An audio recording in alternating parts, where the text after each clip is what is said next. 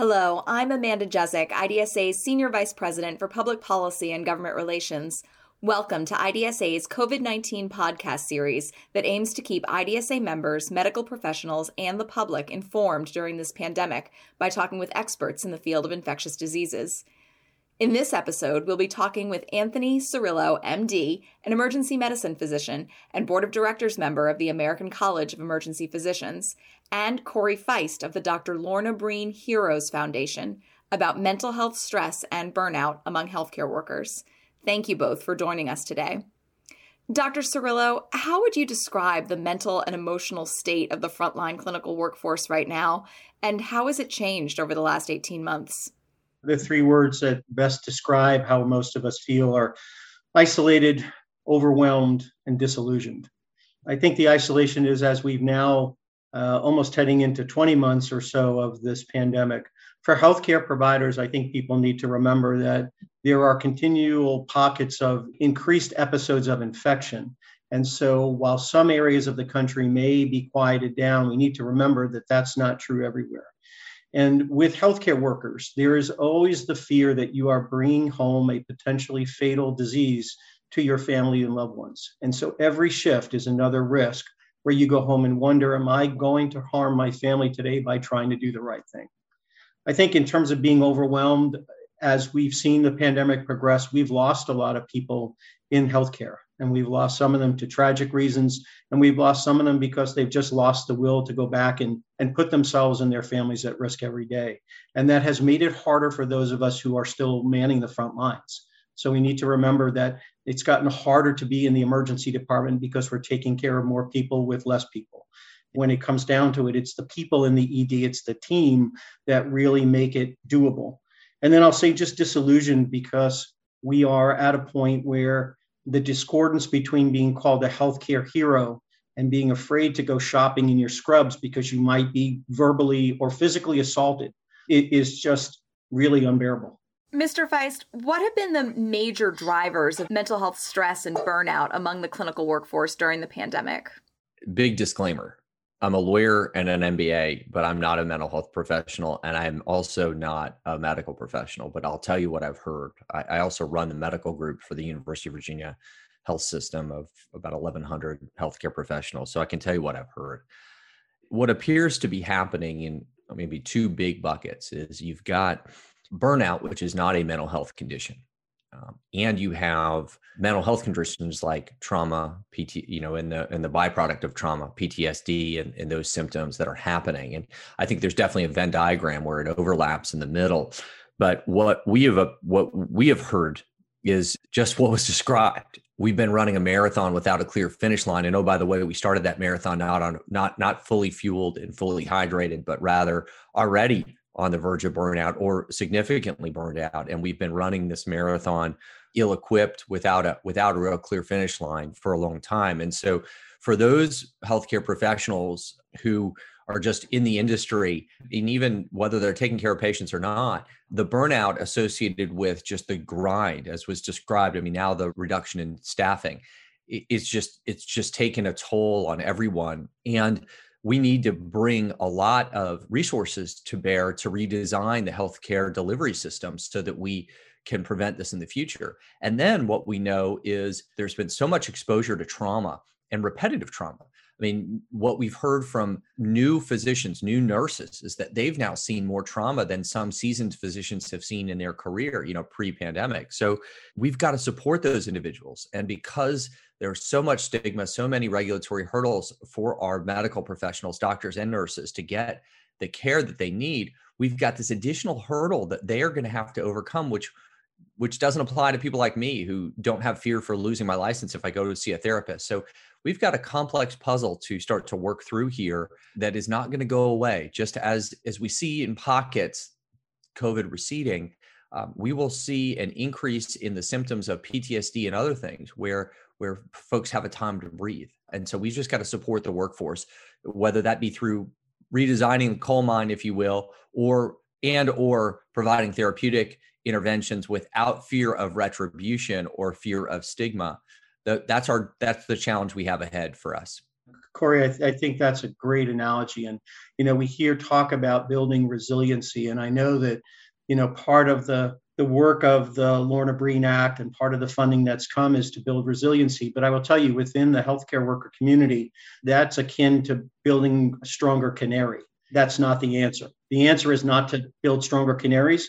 The answer is to fix the coal mine. And we need resources. We need both because right now we're the only canaries left in the coal mine. So, so we do need to be, we need some help, but we need to fix the system and we need to fix the coal mine. And that means more resources where patients need them. So we need more community resources. We need more mobile crisis resources. We need to make use of telehealth more effectively.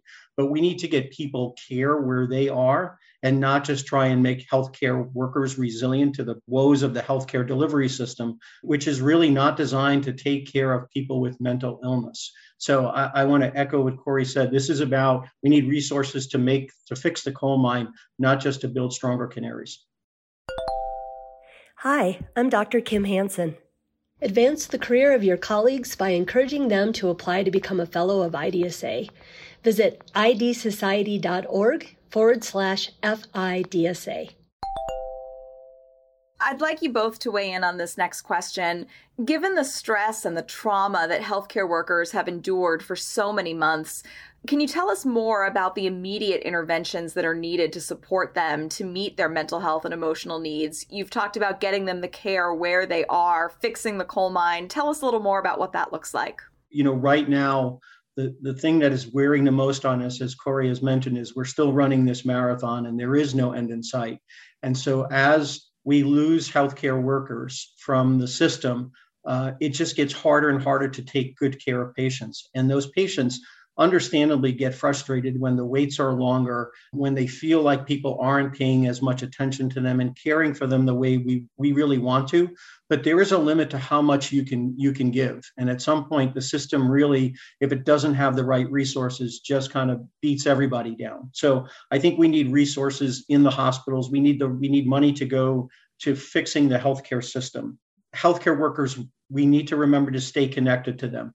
And I would offer that that's why many of them are leaving this profession is because they feel like they weren't supported. And one of the stories I hear all the time is, you know, getting pizzas for your staff is not the same as supporting them. And in some ways, it's an insult because probably they don't even have time to stop to have lunch to have pizza.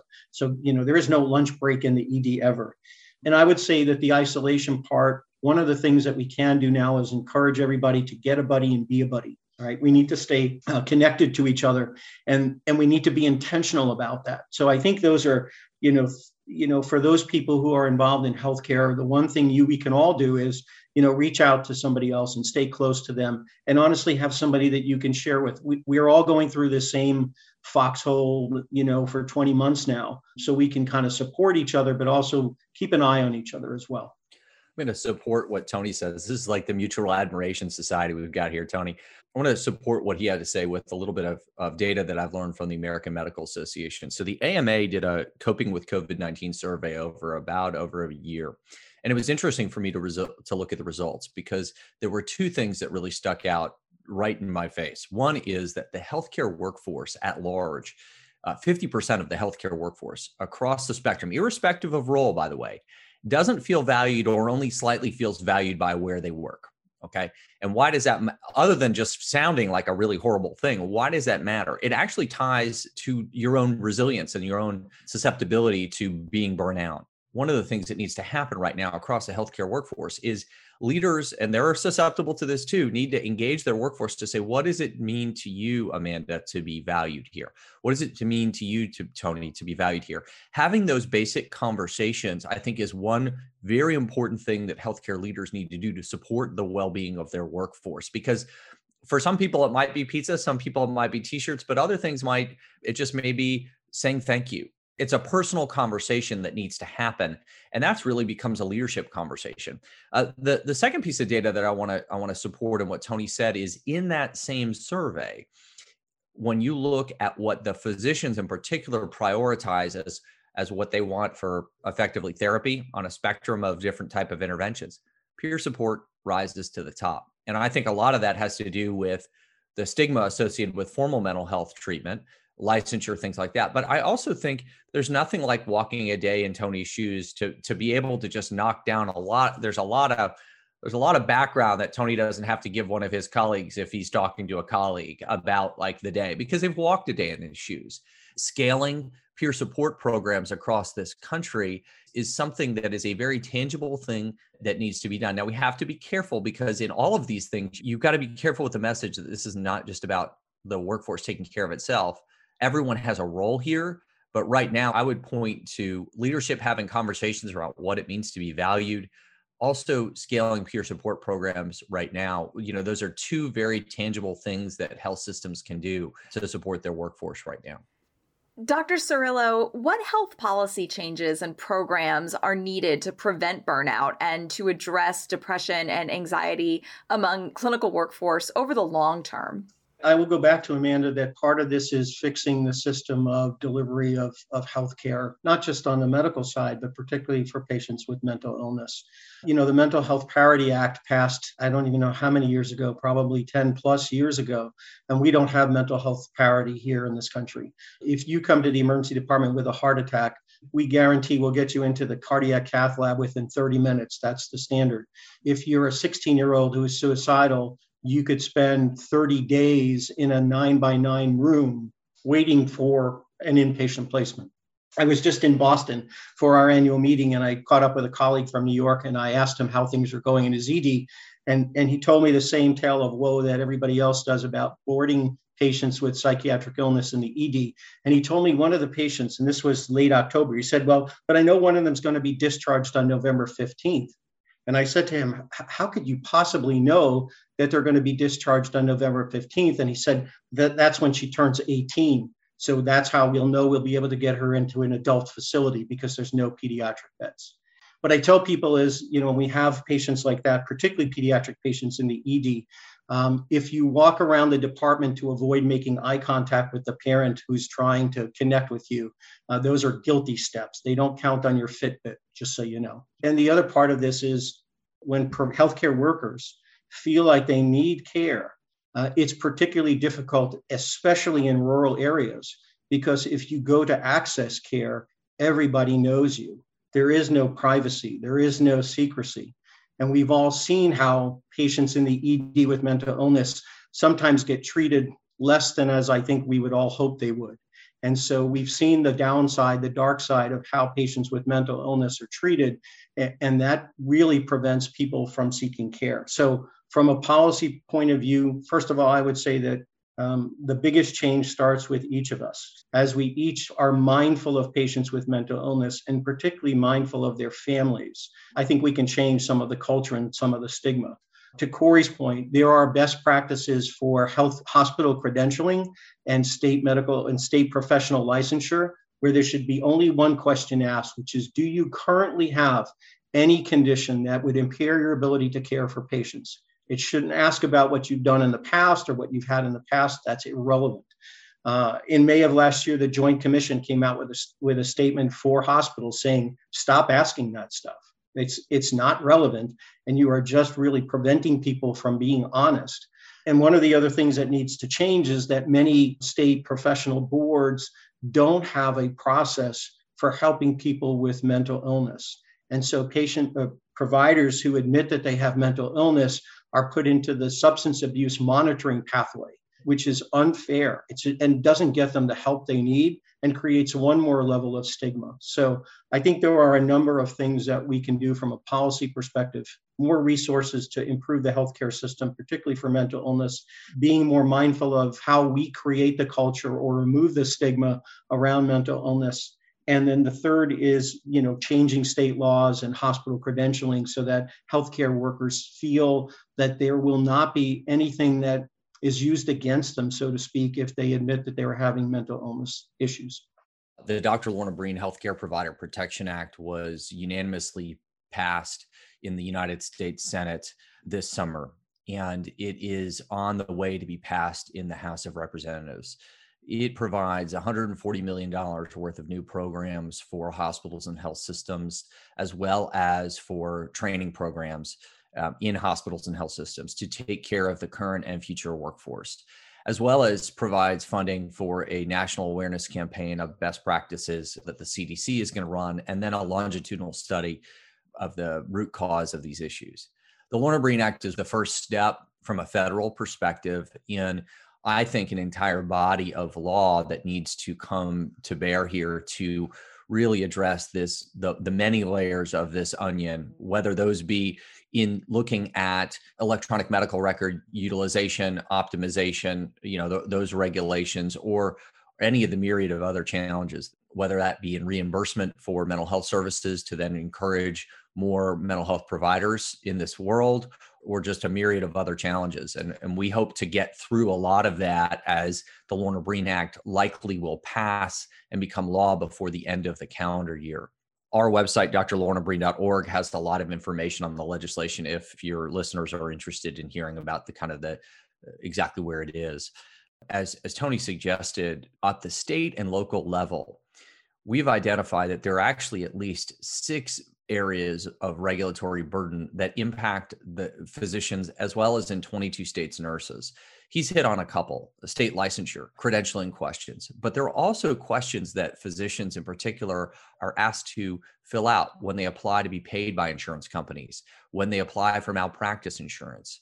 Also in many states if a physician is sued for malpractice that physician's own mental health medical record can be subpoenaed by the other side um, and finally, as, as, as Tony suggested, not just in rural places where there's a limit, there are really restrictions on on access or limits on access to mental health services by the workforce, but in many hospitals and health systems across the country, because they they self insure their medical care, they often require their own institution be the place that their medical care is accessed. It, it, makes sense from a business perspective, but in speaking to the widow of a physician named Scott Jolly from Utah, who died by suicide in the last 12 months, Scott had to use his own mental health facilities for his first and only inpatient admission to psychiatry, and he died by suicide after discharge. And so there are a number of these things across the spectrum. And I'm sure my six, which which I published in U.S. News and World Report on on September 9th, I'm sure I'm not exhaustive in it, but that's just what we've learned in the last 18, 20 months since beginning this journey.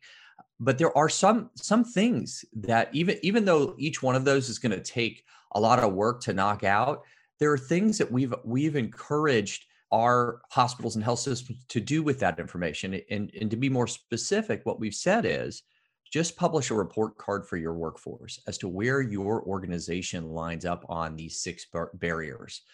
Because what we know is there is such lore out there about the loss of license, about what the regulations are versus what they aren't.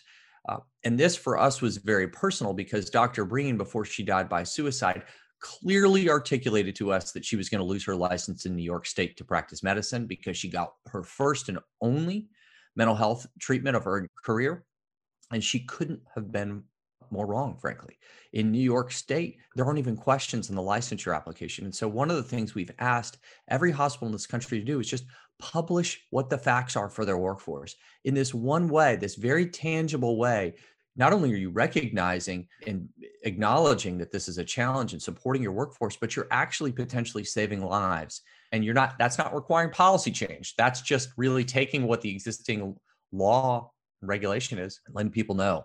And then if there needs to be a change in your area working to advocate for that change but just establishing that baseline is is really a baseline of understanding is one very tangible thing that hospitals can do right now Mr. Feist, I wanted to specifically thank you for all of your hard work and leadership on the Dr. Lorna Breen Act. That's a bill that IDSA has also been really proud to support, and one of our board members was actually able to testify um, before Congress in support of the bill earlier this year. So we so appreciate all of your work on that front.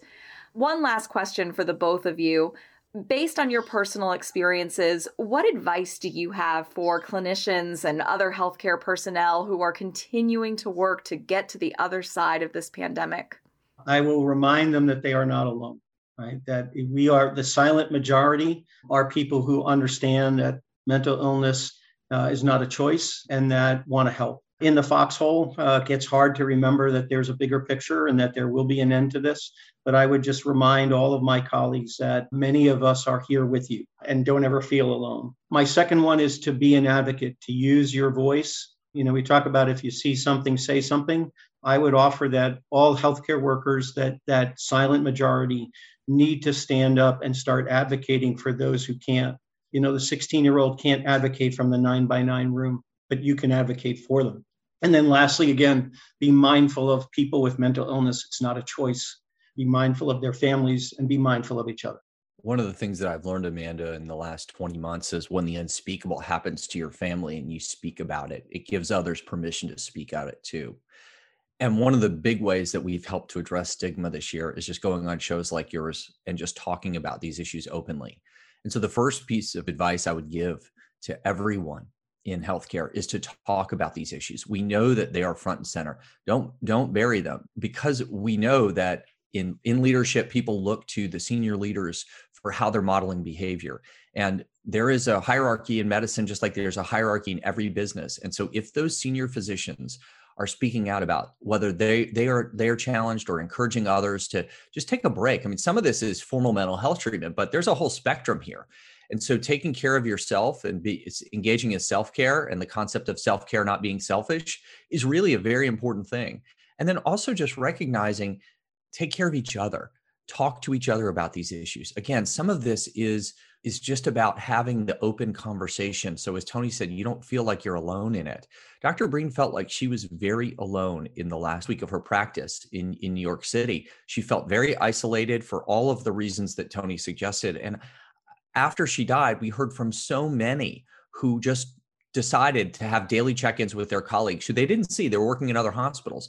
But there are ways that people can do this. And, and right now, we've got to just take care of ourselves, take care of each other, and then we can work on redesigning this coal mine, as Tony and I have suggested.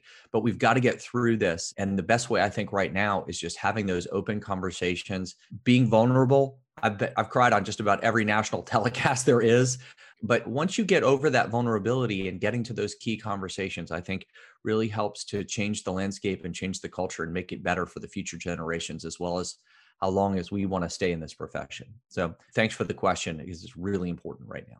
At this time, I'd like to thank Dr. Cirillo and Mr. Feist for everything you've shared with us today. For the latest information and resources on the COVID 19 pandemic, please visit IDSA's website, idsociety.org, and don't forget to follow us on social media. Tune in next time as another diverse panel of medical experts discusses the latest on this rapidly evolving pandemic. I'm Amanda Jezek. The views and opinions expressed here are those of the presenters and do not necessarily reflect the official policy or position of the Centers for Disease Control and Prevention. Involvement of CDC should not be viewed as endorsement of any entity or individual involved with the podcast.